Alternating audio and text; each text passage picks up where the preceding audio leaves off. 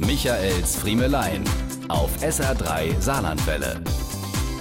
Oh Mann, hoffentlich hat mich keiner gesehen. Also ich meine, es war noch sehr früh, aber ausgeschlossen ist es nicht. Es war heute Morgen um kurz nach fünf. Ich habe hier im Radiostudio gestanden und Kaffee gemahlen.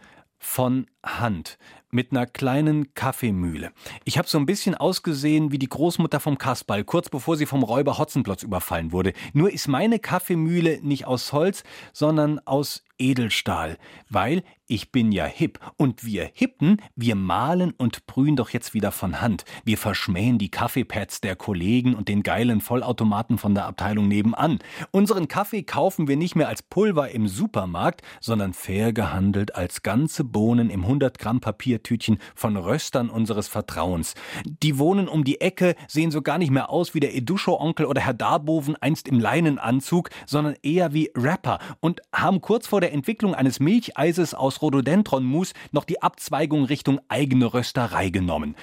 Und verdammt normal, wie immer habt ihr mich damit natürlich voll am Schlafittchen. Nach Jahren mit dem perfekten Vollautomaten, der stilvollen Siebträgermaschine, der stylischen Filtermaschine aus den Niederlanden bin ich natürlich auch auf den nächsten Trend aufgesprungen und gieße mein täglich portionsweise frisch gemahlenes Pulver im hohen Strahl mit dem Gießkännchen auf, spüle vorher schnell noch das ausgewählte Filterpapier von Hand oder benutze, wenn's flott gehen muss, eine French Press, die ich natürlich Stempelkanne nenne.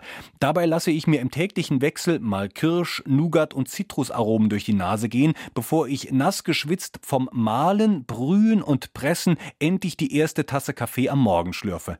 Kinners, was bin ich froh, wenn endlich diese Midlife-Crisis rum ist und ich wieder Lust auf billigen, leckeren gemahlen Filterkaffee im Vakuumpack hab. Michaels Friemelein.